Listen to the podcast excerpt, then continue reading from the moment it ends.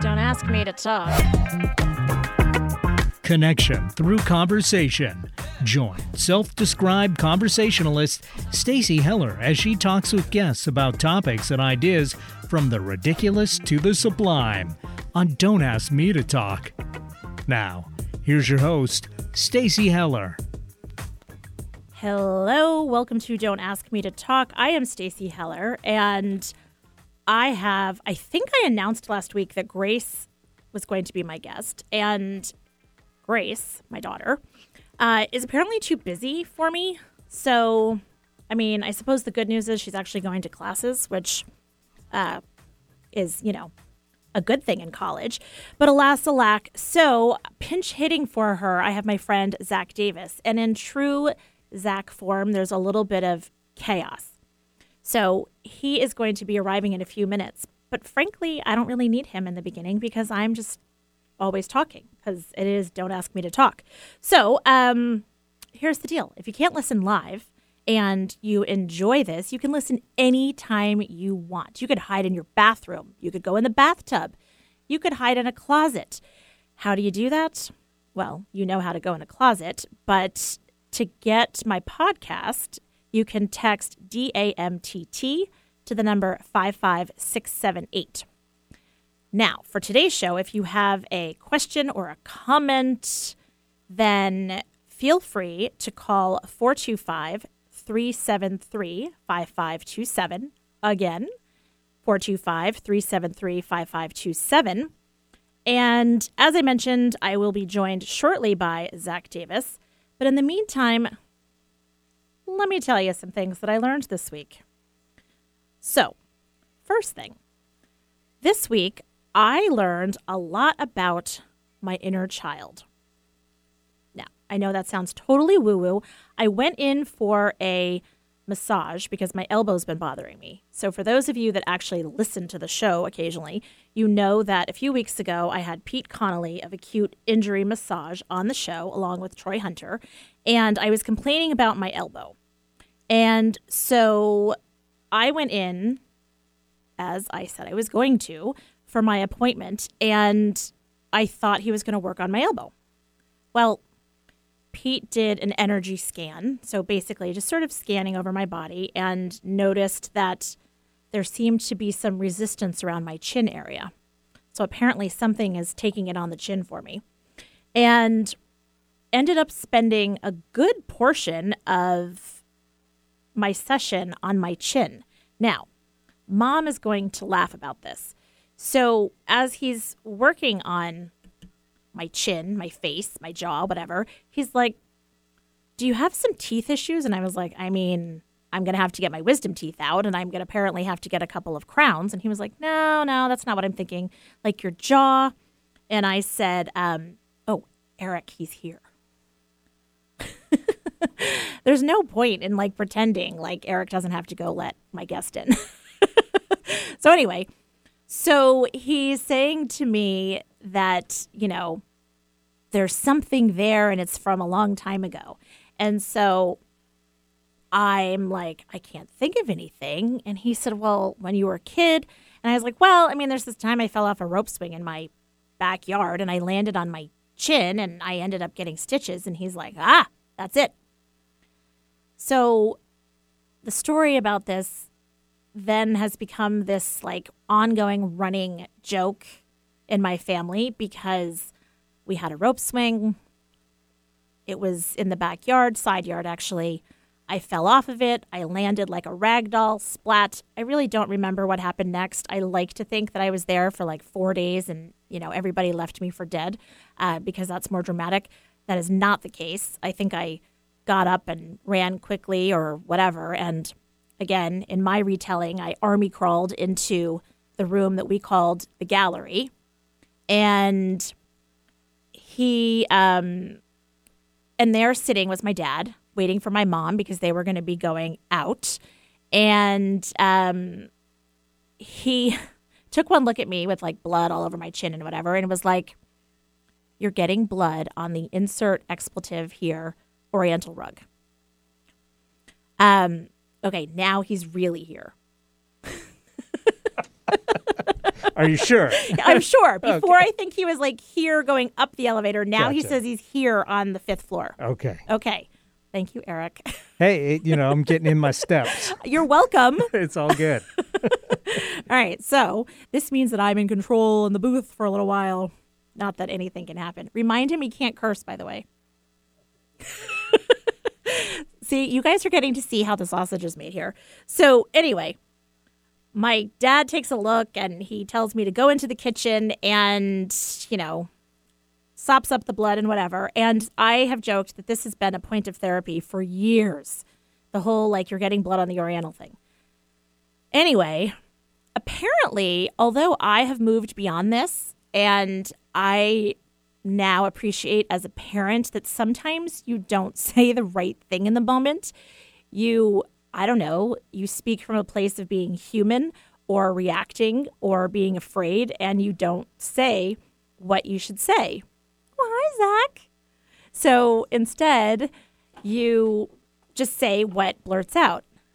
Put on your headphones, and then you're going to talk about a fist distance from the mic. Oh, I know the I know And the drill. there you go. And you can interject whenever you want. deal. Okay. So, by the way, this is Zach, everyone. So, I'm telling about the story about when I fell off the rope swing and I ended up getting blood on the Oriental rug. And Pete Connolly gave me a massage last week and was like, What's going on with your chin? There's something like from a long time ago. So, apparently, my inner child doesn't know that I've moved past this. Yeah, I'd imagine I have a number of spots on my body that Mr. Conley would be concerned about. Uh so- huh. Uh huh. So I thought this was fascinating. He spent, I, you know, I said I was expecting to go in and talk about my elbow or like have treatment on my elbow, and he ended up spending probably 60 minutes on my chin, which, by the way, for a massage, like, yes, that's a good thing, but like, not really what I was anticipating. So, needless to say, Pete and I had a nice conversation with my inner child, and I let little Stacy know that it's okay that we've moved beyond this. I would, I would have a hard time getting my chin massaged for 60 minutes and finding my inner child at the same time. Well, you know what? He found it for me. and he was like, "Wow, you're very talkative. Like little Stacy's so talkative." And I was like, "All right." so, anyway, I thought that was fascinating. And, you know, who knew that you could have that happen in a Yeah, massage? you, you really took it on the chin. I thank you for that. but a bump. okay, next. On Sunday, I learned that Brazilians are not that bad because that's right. What I will do for my art for the podcast that I am a co host of, Between Two Cheeks, remember, it's out now. And again, you're talking waxing here. You're not talking about Brazilian citizens of Brazil. Correct. Correct. I did not have a citizen of Brazil on Sunday. I am married, Eric. well, I'm just saying, you're saying, I found out Brazilians aren't that bad. Peruvians are great. yes. I wonder what a Peruvian would be. Anyway, uh, so a Brazilian waxing, actually sugaring treatment. And here's the thing, guys there was a camera from the neck up to my left, and to my right, I had my iPhone recording the whole thing. It's like the last scene in Braveheart where you just see his head and the rest of his body is being. Is this the beginning of a fans only uh, page? No, because honestly, I would lose money. it would be horrible. But I will tell you that I used to be afraid of childbirth, did that four times. Then I thought a Brazilian treatment would be awful. Hello, not that bad. I mean, I'm not going to lie, there were some moments that were a little hairy. uh, my next big fear is a colonoscopy, Me too. right? Right. And here's the, the weird thing is it's not the treatment because you're out for the treatment. It's the prep. It's all that liquid. Yep. Yeah. Yep. So I'm sort of like, could I get like the 48 hour like deluxe treatment where they basically like feed me all the liquids through a tube and I just stay there for a couple of days and then it just all happens and then I like I come out and it's all good. Are you going to have the iPhone up for that? Do the full Katie Couric? I don't know if they want to pay for a podcast. so yeah, so you're gonna have to wait though because uh, that episode isn't until the end of the series. Okay, good. it's like the big moment. Um, so that was kind of fun. Also, I'm going to visit my mother. Now, I'm super excited about this. I'm leaving next Wednesday because I didn't want to miss my recording day here. I mean, come on. And coming back the following Monday. And she is so excited right now. I think her tail is probably wagging. She's listening right now, by the way, with her friends. Uh, they go by GLOP, the Glorious Ladies of Penswood. So it's Lee, Diane, and Mom. I bet that's a rowdy bunch. Oh, they are um, very social and let's just say well known. I believe that. I met your mother at a BNI, and we sat there and exchanged terrible comments to each other very quietly and had a had a great time at BNI. Uh-huh. I purposefully sat her next to you because I was like, oh, they're going to enjoy each other. Yeah, we had a good time the whole way through, just exchanging inappropriate comments back and forth throughout, and trying not to smile like like we were in high school again or something. Uh-huh. Totally. Yeah. Oh yeah. And and she really doesn't have any opinions on anything at all. I could tell. oh yeah, no, no, no. So, by the way, speaking of BNI, um, I do want to let anybody that's listening know, out of my tens of listeners, that my chapter of BNI, and actually Zach is in the same chapter, Plateau Partners, we are having a visitors day on May 14th. So, if you are like BNI curious, and maybe you are a small business owner, a medium sized business owner, a big business, I don't care what kind of business you have, and you want a networking group or you want to learn more about it, you keep hearing me mention it because some of my guests are BNI members. Here's the deal text BNI, B as in boy, N as in noob, I don't know, I as in info, um, PP for Plateau Partners, info to 55678. So again, it's text BNI PP info to 55678 or just contact me through my website, uh, stacyconnects.com, and I will send you an invitation to the meeting. We are doing this virtually, so it doesn't matter where you are. Um, we would love to have you join. Okay, so my Stacyism. I always pick the perfect Stacyism. This week's is kids are going to lie. It's the shortest distance between you, as the parent or authority figure, and being left alone. It's just their nature. I can't tell you how many parents that when I talk with them, especially if their kids are preteens, they're like, oh no, I have a really good relationship with little Susie. Hmm. And I'm like, yes, you do. However, your kids are going to lie. Oh no, my kids won't lie to me. I'm like, oh, okay. And they're going to lie. And here's the thing I used to lie to my mom and dad all the time. And it wasn't necessarily because I was doing anything bad. I mean, frankly, half the time I think my mom wished that I was doing something bad. And really, I was lying because I was like, I was at the library.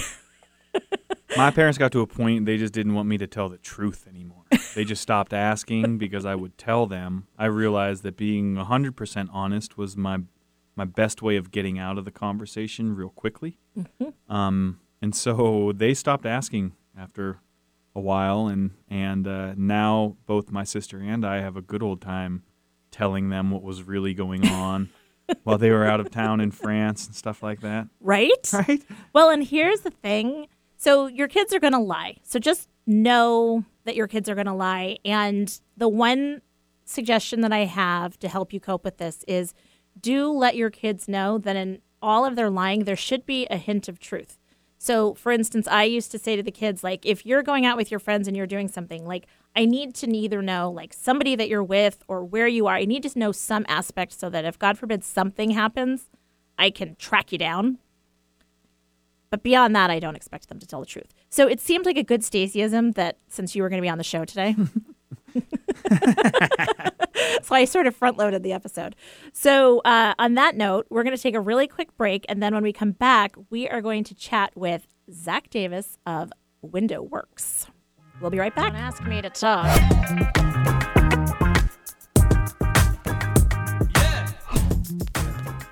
Hi, Hi, this is Lisa Downs, host of Reigniting You, the show that takes a positive, forward looking approach to mid to late career transitions for Gen Xers and Boomers every Wednesday afternoon at 3 o'clock Pacific. Whether you're looking to stay in the traditional workforce, do your own thing, or retire or semi retire, Reigniting You is your source for career transition advice, inspiration, and insight for what's next in your career and life. Join me Wednesdays at 3 o'clock to get re energized, recharged, and reignited. Hi, JDK Winnikin, host of This Show is All About You. If you're like me, you seek many things in your life adventure, meaning, belonging, you have dreams, and you want fun, and of course, you want love. And we also want other people to join us along the path. But what happens when you don't know how to have all that or where to start? Well, join me every week to learn more about how, because I am just like you. So join me each week here on KKNW for This Show is All About You, a show about how you and me become we and what that means for all of us. And be sure to visit my website, wordsbyjdk.com. Feelings of disconnect are the cause of an ever surging mental health crisis. Many of us feel apathetic about ourselves, our work, home, and relationships. We don't know how to re engage. I'm Greg Kuiper of Kuiper Counseling. At the Root focuses on emotional connection and how awareness is at the root of building healthy relationships with self and others. Join me weekly to re engage with both. At the Root airs Mondays at 3:30 p.m. here on KKNW. Subscribe to the podcast or go to kuipercounseling.com. Going against the grain has never been this much fun. Alternative Talk 1150. Don't ask me to talk. Okay, this is Don't Ask Me to Talk. I am Stacy Heller, the host and talker, and I am with Zach Davis, a friend of mine. So my Instagram, I put that you are like Punxsutawney Phil. You don't come out often, so when you do, it's a big deal. Yeah, lately that seems to be the case between uh, the nose on the grindstone with work and uh, the newest. What would you even call it? Like endeavor in in distance running. I don't know way you're trying to kill yourself. It's a terrible habit, this whole running thing. But uh, yeah, it, it has its benefits too, I guess. So let's start with the business piece. Let's get the responsible adulting out of the way. Uh, okay. so Um, you're a business owner. Yes. So I'm a professional apologizer for things I don't do. I am a uh, That's a sport. right. I'm very good at functioning on very little sleep. Um, That's apparent. and I aim higher than I could possibly accomplish in a day. And That is, I That's the believe, like a, a pretty typical business owner. Yep. So you own Window Works Property Services Yes. and you wash windows, you clean roofs and gutters, and you soft wash and you power wash and Yeah, we're we are uh, what we call a top to bottom uh, kind of company. We don't do any landscape, but we we specialize in what we like to say is the dangerous stuff. Um, we do a lot of work from ladders. We do a lot of work from the roof, um, and uh, yeah, that's kind of what we specialized in. We realized it takes a special kind of person to do what we do, um, and we also have intense frustration for folks employees that show up to work late. Um, and so I kind of solved this problem by really focusing on hiring military. In my job, I tried to change the focus of my job from uh, from washing windows and making houses look really nice to um, providing a really what I think is a really enjoyable year-round job uh, for folks that that deserve you know a good paying, a very stable, and uh, it's a, every day is an adventure kind of job. Well, and it's a good transition for a lot of these folks that, you know, they're they're like, this is not a dangerous stuff. Yeah.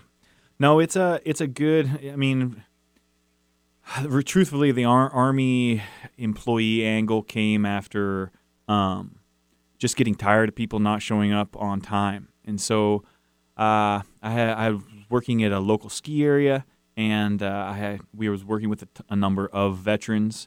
Um, one of which became a buddy. Uh, showed me some pictures of what he had been through and seen in Iraq. Uh, and about two months later, I saw the same gentleman holding a sign advertising a happy hour for a tavern.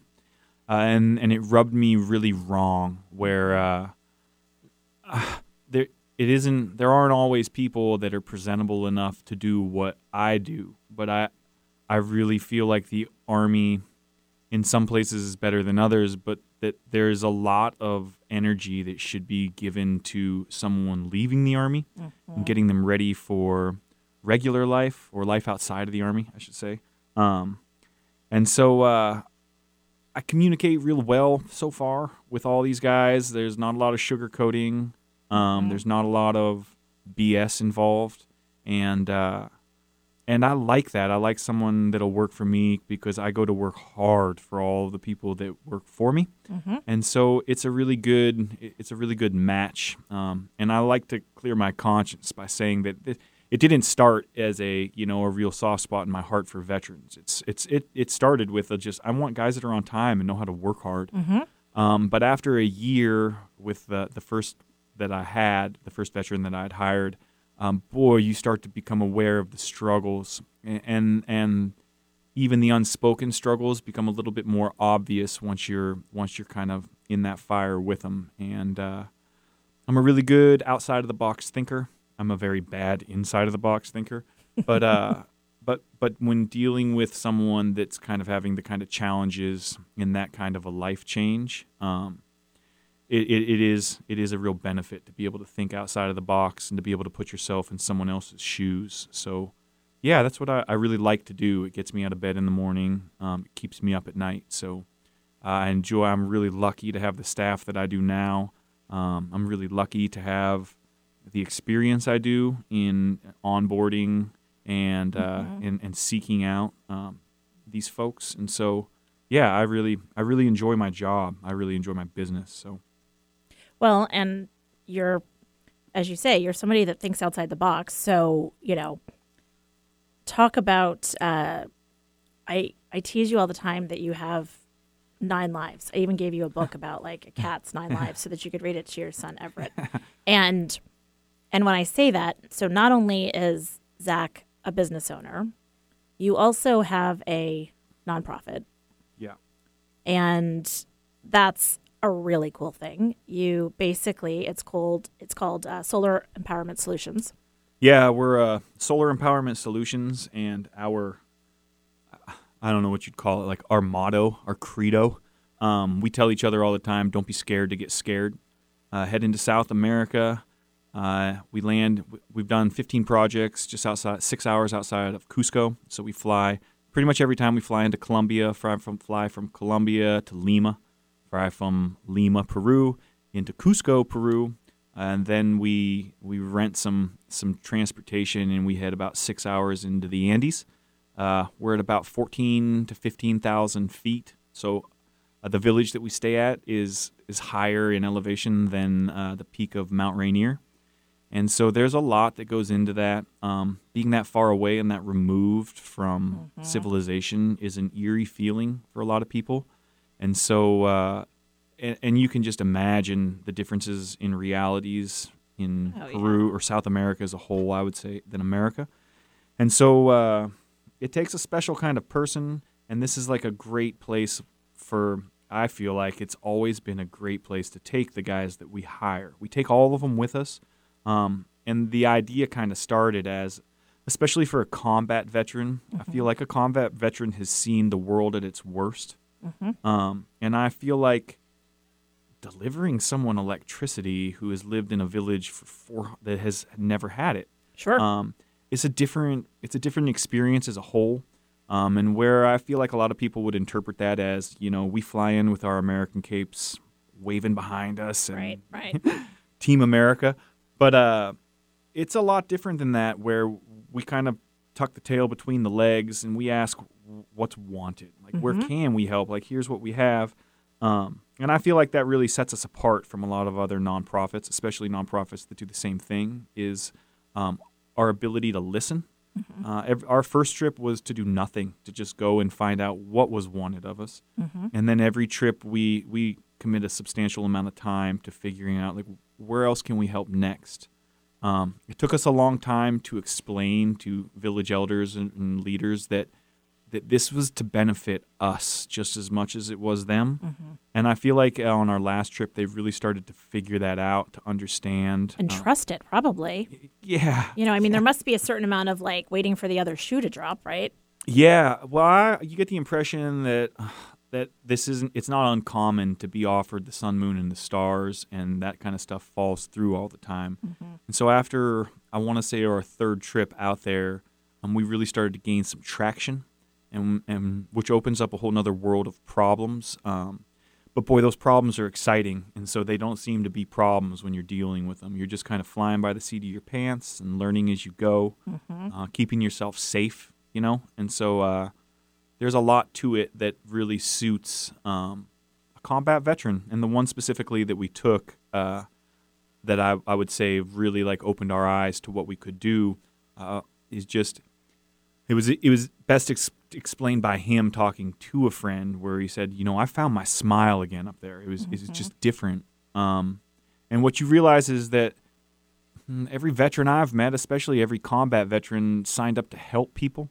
Right. And so it, it's a different experience. You're not tearing something apart. You're building something. Yeah, it's it's hard to walk around with the rifle over your shoulder and not scare some people, and so um, it's a little bit more vulnerable for the individual to show up with a solar panel over that shoulder than a rifle. Um, but uh, Heavier or lighter? at 14,000 feet, everything's really heavy and you're really tired.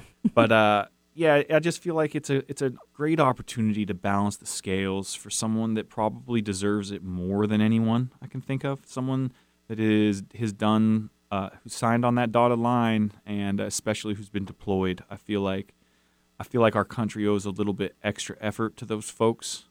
Um, and I feel like our program in, in South America really, you know, kind of jumpstart uh, some normalcy and some happiness again. Yeah. You know, um, and that is not to paint everyone in every one of these folks in the same light, but it is a it's a common theme I've noticed with a lot of them. This uh, and and so I just like to help. You know, I like to help them. Um, I like I love going to South America.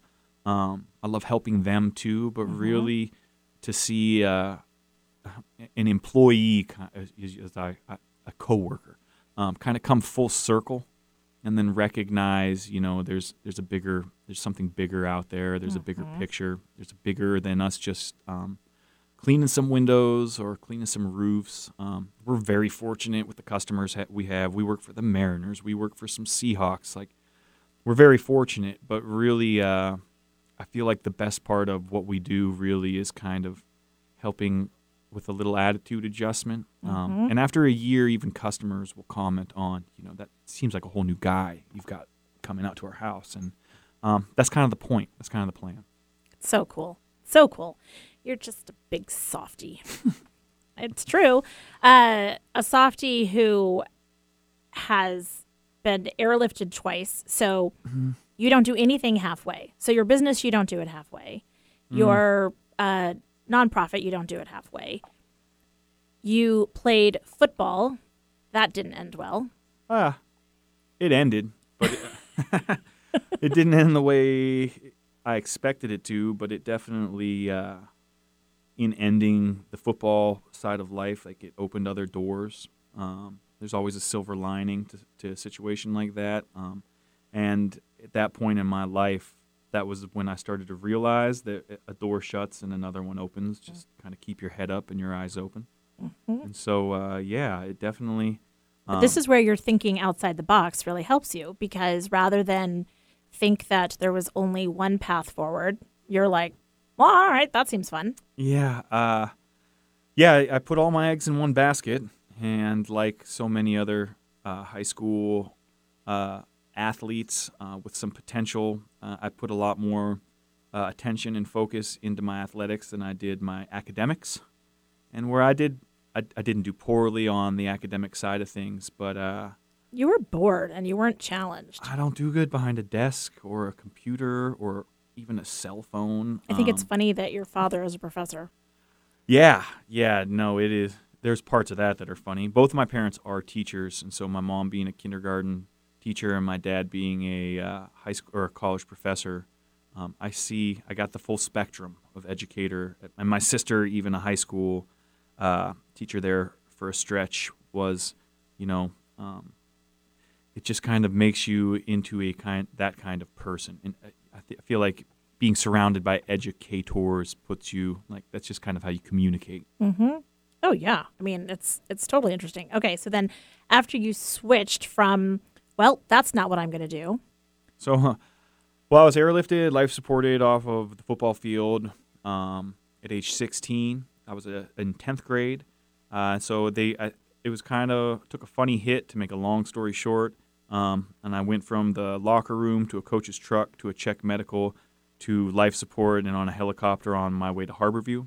I was diagnosed at the end of it with uh, uh, what they called a spinal cord concussion, which I began to realize just meant they didn't really know what the heck happened to me. Um, my vitals all stopped. My breathing started to go down. My heartbeat almost stopped. Uh, they put me on, uh, strapped me to a backboard, or whatever you'd call it. They strapped me mm-hmm. to a piece of wood. They threw me in a helicopter, and something like 20 hours later, I was given a clean bill of health. Um, so I got the rest of the year off for football, but uh, that just meant that I was I, I lived in a weight room and on the track, and just I got better for the next two years of football. I don't even know that they'd let kid do that these days. I don't think they I mean? would. Right. Uh, so the next, my I was ready to play football that year, which obviously got a big no from everyone. And uh, the next two years, I I just kind of kept chipping away at my goals. And towards the end of my senior year, I took another funny hit that uh, when they pulled my shoulder pads off of me and I turned to look at my shoulder, uh, my collarbone poked me in the cheek. And I was told instantly, "This is the end of the football career, pal. Like no one cares how fast you are anymore. like, no more contact sports for you. Um, and so I committed the rest of my youth to being a big air skier. And instead of running into other people at full speed, I was dropped out of the air at, at, at good speeds. Um, it was almost like being in car crashes regularly, and I proceeded to destroy the rest of my body. I know. I'm like, that's not no contact. Right. Yeah. Well, it to my parents it was no contact, and at the moment that was all that mattered. I got their blessing to go, and I went. Um, oh, like your parent, like you were going to listen to your parents. Uh, at the time, uh, I was milking, I would call it, a scholarship to Seattle Pacific University, um, and uh, a ski team came calling, offering me like two hundred fifty dollars a day, which was insane money to me at the time, and for any high school kid, even today, to slap two hundred fifty dollars. Kidding? I'm like, I would like two hundred fifty dollars a day. and uh, so I proceeded to like ride that till the wheels fell off too. Um, and at about age 25, 26, I had done some substantial damage to my to myself, and uh, I had recognized that those that were about five years older than me were really having body problems. And so I gracefully bowed out of that situation before I was forced to bow out. Mm. Um, and I still have my body issues because of it. Um, but I got out just like in the nick of time. Well, and not before you had a lovely uh, hiking incident, which we're going to take a really quick break. And then when we come back, we're going to hear more about. Second time I was airlifted. Exactly. Zach's other lives. You're listening to Don't Ask Me to Talk. I'm Stacy Heller. We'll be right back with Zach Davis.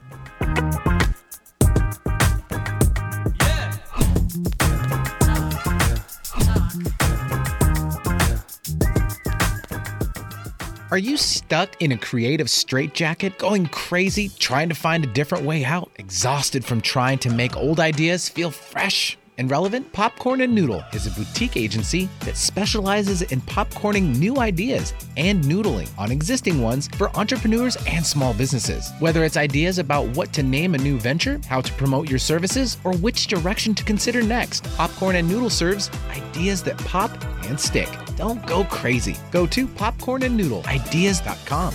Creative solutions serve daily. Stacy Heller is many things entertaining yet enlightening She's a talk show host channeling her inner Fallon.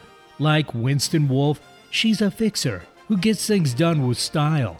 Practical, like Dr. Ruth. Stacy isn't afraid of the uncomfortable when searching for answers.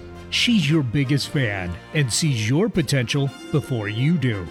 Most of all, Stacy Heller is a synapse who can connect impulses and ideas about your business and yourself into possibility.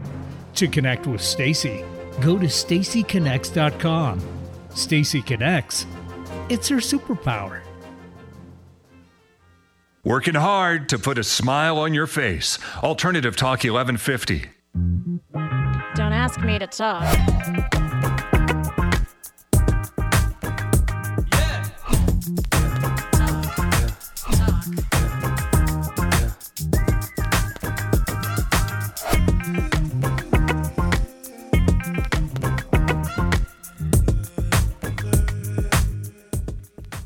Welcome back to Don't Ask Me to Talk. I'm your host, Stacy Heller. I am joined today by Zach Davis. I think we have a caller.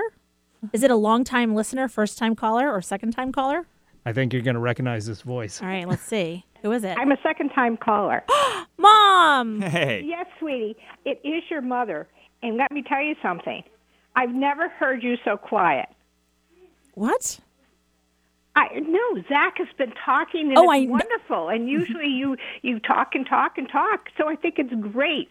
And I miss not hearing um, Gracie, but he Zach has been so interesting. Really. Well, I'm just getting warm. Well, and I mean, you and Zach have this lovely connection. Zach and I do. And so yes, Zach, I'm so totally impressed. You didn't tell me your whole story when we met. We were too busy talking about scotch. Guess what I'm having right now? Yeah. Hey, where are you? Home. You should be here, and when Stacy's guests come on, you should just freshen up a I'm glass. gonna, I'm gonna. Well, I'm gonna visit Stace. She's gonna visit me, and I'm gonna visit her. Uh huh. And when she visits, she's going to be on the show. oh, perfect. Stacy, I'm going to I'd have to be bump. nervous. Oh, Stacy, I'm so shy. It's just going to be Eric's going to have to have his finger on the dump button in case you curse. I got warned before I walked on it. I got, I got- Anyway, I love you guys. It, Zach, it- it's really it was fun to hear. It really was. Well, you wait. There's more to tell. Okay, okay. I'll let you all go. Love to everybody. Bye. Bye, Bye-bye. mom. Bye, honey. I love when she calls in. It's only the second time she called in for you. nice. I know. I got a caller. You did get a caller. Wow. Okay. So, when last we left, you were talking about your skiing. Now, your other time that you were airlifted, mm-hmm. Yeah. Um, it's kind of a long story. Uh, like I can tell the short version.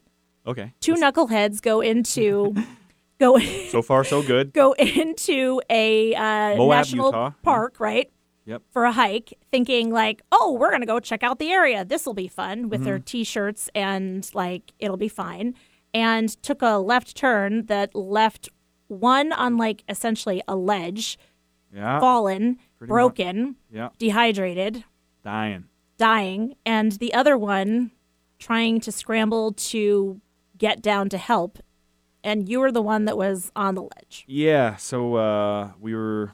I was uh, training with the Olympic Development Program for big air skiing in Park City, Utah, and I was. I had a lot of friends in Utah. I was one of the only ones that didn't come from a substantial amount of money. So my weekend recreation options did not consist of trips to Vegas or Aspen or anything. Um, and in the summer, especially, Utah's got amazing state parks. And so, uh, me and my good buddy John Everett, who also um, comes from a, um, you know, a working class family background, he we would just we, we headed out uh, on that particular weekend. We headed to Moab, Utah. Uh, the night before, we were about to take a solid trek through the desert. Um, we just wanted to scope it out. And to make that story short, by the time we got back to where we thought was the car, we had a thousand foot cliff in front of us. We were running out of daylight, and so we knew we were going to be stuck. Um, and I was I was starting to cramp real bad. Um, I was on creatine at the time, and uh, to make that long story short, my body needed tremendously more water, and so my kidneys were failing with a quickness. Um, by about midnight, I was convulsing, throwing up blood. Um, we were lighting forest fires all over the place up there, trying to get anyone's attention, uh, and it just didn't happen. So, uh, come morning, we kind of figured out where we were going. And this is making a very long, painful story really short. but we figured out where the direction we were going. We figured out that our, our route down to the bottom, to the river below, um, was one of three ways. And uh, my friend John Everett told me, "Hey, I'm gonna I'll check the left way, I'll check the right way. Uh, when we realize if those aren't it, we're just gonna go because something's really wrong with you. We're just gonna go straight down the middle." And so he told me not to move. And as soon as he was out of eyesight, I decided I was going to check it out. You were going to move. Yeah.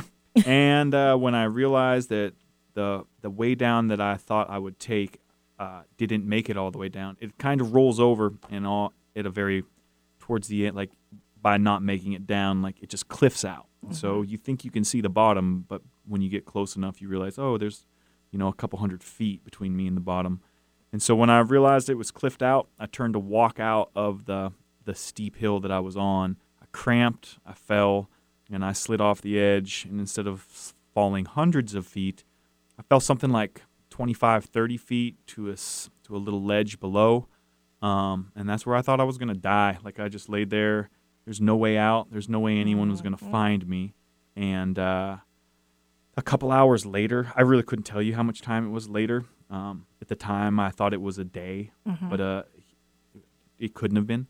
Um, my friend that was with me found me, uh, and then in realizing where I was and how bad a shape I was in, he scaled uh, a little over a hundred foot crack in the shale. So this rock's just breaking apart as he climbs down it. He hits the bottom. He hits the Colorado River, puts some water in his mouth, and just runs. And again, like in my mind, hours, days are going by. Um, a helicopter passed me, and I realized they were looking for me. Um, it passed me a second and a third time, and at that point, I realized it was never going to see me. I couldn't yell, I couldn't scream loud enough, and and by after a while, I just stopped even standing up, trying to wave it down. Until he comes running back, he ran four miles back to base camp, uh, grabbed a search and rescue walkie-talkie, ran four miles back in, um, and uh, laid at the bottom of this valley until the helicopter was passing, and he saw they saw him. He pointed at me. Uh, they plunked me off this hillside. They took me to a hospital, um, and they started pumping IVs in me. Uh, there was another life flight en route from Salt Lake because they didn't think my kidneys were going to bounce back. Um, and they did. I bounced back. I was released from the hospital that night. Uh, this is a week after the gentleman had pinched his arm off right by Arches. Mm-hmm. Um, and so there was a, a presence of, of media, you'd say, there. Yep. So my grandparents called my parents to say there was a boy that looks just like Zach. He was on the news, but he was in Utah, and and uh, that was how my parents found out where I was. Um, Well, there was no cell phone reception. there's no cell phones really at the time. We, so uh, yeah, and then uh, the the crazy part of that story being uh, the gentleman that saved me um, ended up staying in Park City. I moved back to Mount Hood to go train um, on my skis, and uh, that winter he was hit by a snowmobile, paralyzing him from the neck down. He's a quadriplegic now. He lives in Austin, Texas. Um, and in a resort town, it's truthfully is like you know you don't you, you're not there to deal with the realities of life, and and uh, I felt like a lot of his friends, our friends, just kind of turned a blind eye and didn't offer the kind of support. Um, and so I made a serious effort in in like overemphasizing the support and and staying in touch. Um, and the man is such a, a level of zen, I would say. Um, and, and I I owed him one. Uh, so I didn't. We named our son. My wife and I named my son after him, just because. Um, boy, without him, I, I definitely wouldn't be here today. Oh, yeah. I mean, such an amazing story. Now, what I think is so interesting about all of this, besides the fact that it's just interesting, is that now you're like, I know what a good idea on the weekend would be. I think I'll run an ultra marathon. so, like, what? How long ago is it now? A month? Uh, two weeks ago ish, maybe three. Um, I ran my first official 50 mile, but I've been, I'd made a kind of a commitment to do it about three years ago. I started, I cut out the alcohol. I cut out a lot of I know he drinks Shirley Temples. yeah, That's yeah. and so uh, I started just kind of focusing on health and and making myself a little bit better every day, finding something that I could change or a bad habit to cut out. Um, and uh, I, I, all at the same time, my life was ruined when I read a book by David Goggins. Um, it's an excellent book, but it, it it explains that you're really leaving a lot on the table. That most people that think that they're really putting in hundred percent um, are putting in a lot closer to f- fifty or 60 um, and recognizing that you could tap into something different was really appealing to me at that time. He's an ultra runner. He's has, has he's a veteran. Um, he has an, um, some amazing accomplishments under his belt, and and I just started, um, in a way, like really looking up to people like him who had also had some challenging. I mean, his his youth, his upbringing is tremendously worse than anything I've ever been through. Um, but understanding that he could have been he could have done so much worse. He did so much damage to his body. He had such a more t- like violent and wild youth than i did um, and that he could do so much more than than i was that had given myself credit. I just kind of wanted to see see what i could do you know? Um, it wasn't about i couldn't care less about putting a 50 sticker bumper sticker on like i don't care uh, the virtue signaling I feel like that comes with a lot of distance running is really unappealing to me. Um, but I It's did. so personal for you. It, it truly is. It's I see it really different. You really learn a lot about yourself, um, and uh, I do see like what I've heard described as the romance in in these things. The individual, like you're in the woods, you're deep in the mountains, um, and I think that that kind of vulnerability and uh, and like risk reward, like the reward really there, really isn't reward. I know. I'm like, I'm waiting for the part where there's the reward. I'm like, yeah, yeah. uh, but I do think that there's like something resembling a hack into learning like meditation, learning how to tap into your subconscious, and learning how to deal with like intense body stress by by that kind of activity. I think that uh, cardiovascular uh, exercise is is just different, you know. And where I got into it so that I for the grind on on my mind, um, I, I, that's it. Really has become just a big part of me and what I do. Oh yeah. I mean, it's you get up at some. I'll get texts from you at like 4:30 in the morning, and I'm like, I'll answer you in like three hours when I'm up. Yeah, I, I, I enjoy especially like texting songs to those of my friends that I know do not get up early in the morning, and, and so you're not alone in getting these like probably awful songs sent to you. No, I kind of love it because there's like a message there. Like, you know, I can tell like your frame of mind or like, you know, what you're like psyching yourself up to do Right. or what you're like, okay, like this is going to happen today. So I kind of love that. And there's something super funny about on the first of the month sending like the Bone song. It's the first of the month to all of my friends who who who also think that I, I think it's funny if they think it's annoying, and so I can't lose. Well, and I'm pretty sure that Eric maybe has queued up. You're actually a musician yourself and you have music, right? I mean, play it, Eric. My baby like dancing in the rain. thing I bring into a business conversation, but yeah, This is not a business conversation. this is not a business two show. different businesses. Uh, and and so there was moments where uh, the band I I played in a band for a long time, um, and I got to play some pretty fun stages. And I would see people at work that would that I knew I'd seen at a rock and roll show. Um, but that's a much different job than a business owner. Um, and where a lot of that, especially on a stage, is a show. So, like when you hold a beer all the way above your head and you just dump it on your face and drink it, that is not a good message to be sending to window cleaning customers. But in the world of rock and roll, um, we check that box. Well, I mean, and you know, oh, have beer on your windows, can clean it.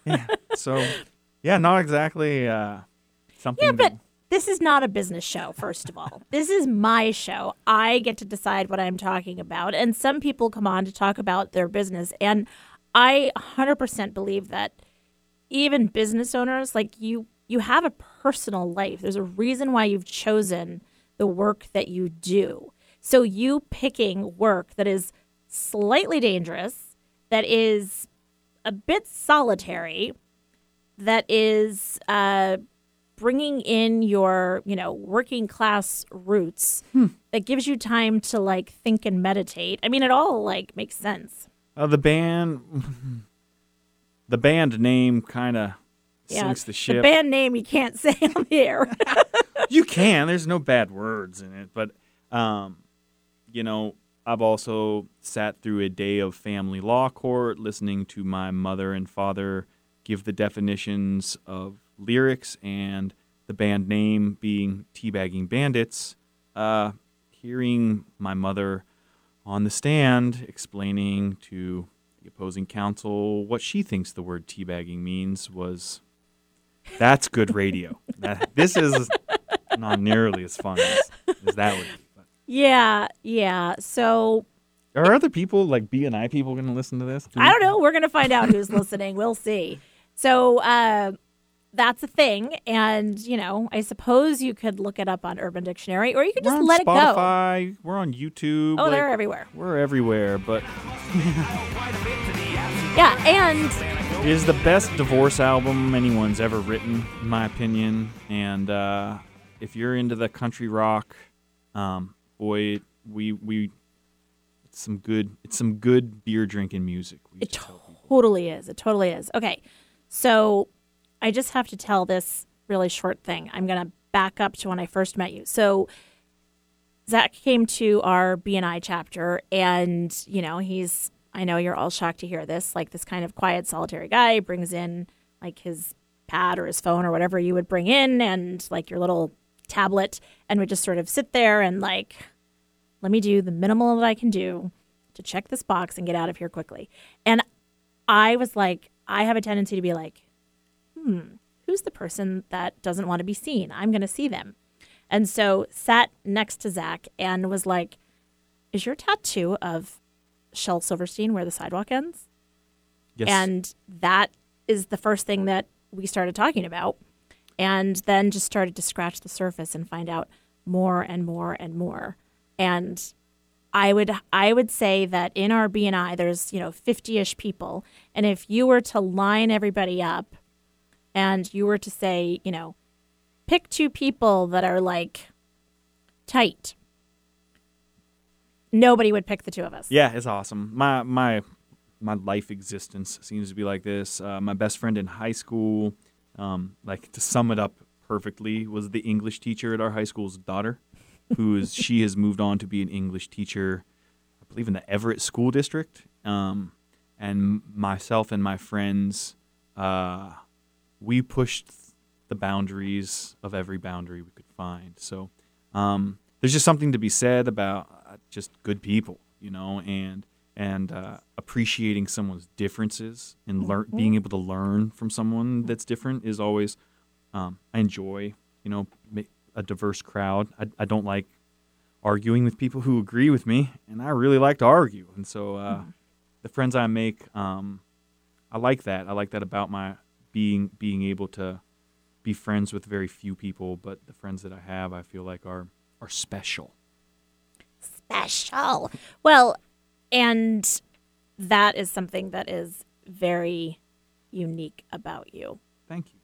Yeah, I mean, I I like that myself. I just having conversations with people. I mean, it's the whole tagline of my show: connection through conversation. And when you talk with people, you don't have to agree with them. Mm-mm. It's so important to listen, though. I think it's important people remember that these days too. That, um, boy, there's there's real benefits to conversations with people you disagree with, and I think that that um, for whatever reason, everyone's become in a generation that grew up on South Park. We've all become insanely sensitive about a ton of things, and uh, especially for the stuff that I feel like most people are sensitive about. I believe that like that requires a lot more speak and a lot more explanation. Um, and so, yeah, I'm a big fan of like open conversation, especially about touchy subjects. Like my feelings aren't going to get hurt. Um, No, you're like, bring it. I and mean, I, and I like to learn. You know, I like to be wrong and to learn. So Well, you're truly the child of educators. So, um, in honor of our friendship, I'm reading a Shel Silverstein poem Ready? He wrote, he wrote uh, some Johnny Cash songs too. You know. Oh, he's written a ton of things. Yeah. Wrote for Playboy after that. I think that's even awesome. Yeah, he did. My dad used to get Playboy. Okay. uh, it's called Invitation. If you are a dreamer, come in. If you are a dreamer, a wisher, a liar, a hoper, a prayer, a magic bean buyer. If you're a pretender, come sit by my fire, for we have some flax golden tales to spin. Come in. That's what you remind me of, right? Yep. So there you go. So Punxsutawney Phil himself came out to uh, play nice and chat. And remember, he is the owner of WindowWorks Property Services, which you can actually find by going to the seemingly unrelated but actually correct website, eastsidewindowcleaning.com. Yeah, you can also find us on WW of WA right now. Um, we all got really tired of typing Eastside Window Cleaning at the end of all of our emails, so we're in the middle of transitioning to WW of WA. Um, we're also opening up shop for a gentleman in Austin, Texas, and so we Woo-hoo. will be a WW of ATX as well here in the near future. There you go. So thanks for joining me, Zach. Thank you, Eric, for your patience and your steps. Next week, I am joined by health coach and perky person, Heather Yancey. Thanks for listening to Don't Ask Me to Talk.